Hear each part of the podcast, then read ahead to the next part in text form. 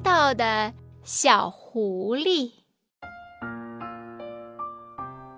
森林里飞来一只大鸟，但是谁呀？小朋友们都不知道。小狐狸告诉大家，它是孔雀。这时，孔雀开屏了，哇，好美丽的尾巴！小鹿在河边发现了一段枯树，正想踩着它过河，小狐狸大声喊：“快躲开，别踩它！”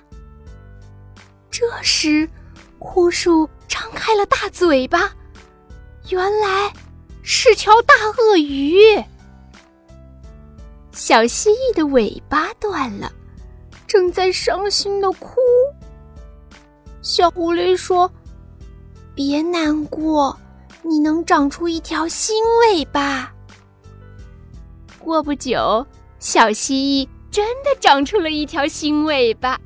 小朋友们惊奇地问：“小狐狸，你怎么什么都知道？”小狐狸说：“书里有许多知识，你们也看书吧。”